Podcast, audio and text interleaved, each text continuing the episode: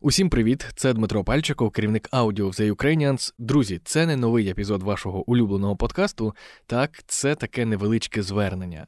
Звернення з такої чудової нагоди. У нас в The Ukrainians Media день народження. Нам 8 років, і ми дякуємо передусім Збройним силам України і вам, що маємо можливість зараз про це говорити. Дякуємо, що слухаєте нас. За останні півтора року у нашому аудіонапрямі було ну дуже багато всього. Ми випустили 13 найрізноманітніших шоу, музика з історіями з Ярославом Грицаком, який продюсує моя неймовірна колега Віка Леверненко. Він став найкращим аудіо 20-го року. Як ми кохалися з Іриною Ігнатенко, який я продюсую, став найкращим авторським подкастом 21-го року.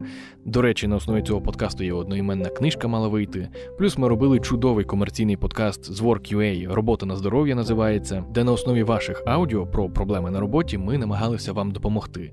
Класний трукрайм про серійного маніяка вбивцю Сергія Ткача не та людина від Олесі Лук'яненко та Анастасії Рахманіної.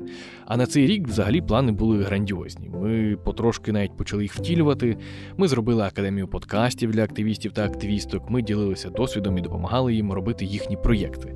Ну як зробили? Ми встигли зробити теоретичну частину. Ми провели лекції по подкастам, і далі мала би бути практична частина частина. Ми готували другий сезон, як ми кохалися. Наша спільнота, до речі, навіть отримала два за планом епізоди вже цього другого сезону. Реліз цього подкасту мав відбутися у світ 14 березня. Так, ми готували новий сезон музики з історіями з Ярославом Грицаком про Бітлз, новий сезон правил гри, процесились інші штуки, і підготовки були до інших проєктів. Але сталося 24 лютого.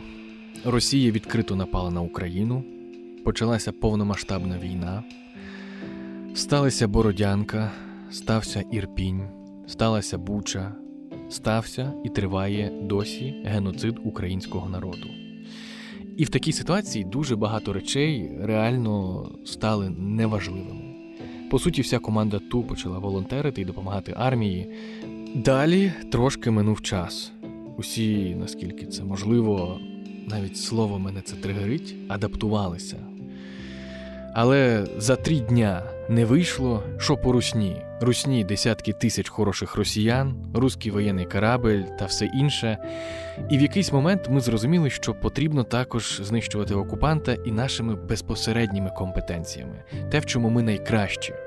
Тому ми в аудіо з вікою продовжили рух і трансформували наші подкасти. Так, сезон про Бітлз музики з історіями ми відклали до перемоги і розпочали такий спецсезон історій без музики від пана Ярослава. Це епізоди про війну як явище в історії, війну в нашій історії і що вона може дати нам зрозуміти для теперішнього і майбутнього. Наприклад, що робити з Росією? Чому дії росіян в Бучі це геноцид? Які війни схожі на нашу? І багато всього іншого. Далі був новий сезон правил гри з Данилом Судином. Він перефокусувався на те, як зрозуміти ті явища і соціальні процеси, які розпочали чи загострилися після цього повномасштабного нападу. Наприклад, вийшов епізод про те, чому усі росіяни винні у війні в Україні, чому Росія постійно рятує сусідів від свободи, про культурну травму та ідентичність. Більше того, ми запустили ще два нових шоу. Перше це подкаст під назвою Наразі без назви з нашою Богданою Неборак і нашою мемберкою Анастасією Євдокимовою. В цьому подкасті вони шукають способи називати все своїми іменами. Для цього дівчата ставлять одна одній складні питання про культуру і іноді читають книжки. А ще говорять про те, як зараз змінюється українська культура та яким буде наше завтра. Інший подкаст це тут і тепер у партнерстві з нашими друзями з українського ПЕН. Це глибокі розмови з українськими журналістами про їхнє професійно побачене і відчуте особисто під час цієї війни. До речі, перший епізод прослухали на Ютубі 250 тисяч людей. Дякуємо вам, і це прямо ну дуже багато як для подкасту на Ютубі. І плюс зараз ми готуємо ще нові аудіопроєкти. Але разом з цим нині ми маємо серйозний і, по суті, головний виклик це фінансова стійкість. Через повномасштабну війну Росії у нас опинилися під загрозою, по суті, два з трьох джерел отримання коштів, та це спецпроєкти і нативна реклама. І найголовніше джерело це підтримка від людей, які нас слухають, читають і дивляться. Це спільнота за Ukrainians. Вона підтримує нашу роботу щомісячними внесками, і це вже більше як півтори тисячі людей, і це неймовірно. Для впевненої такої життєстійкості наших медіа нам потрібні три тисячі однодумців, буквально ще трошки, три тисячі спільників і спільниць.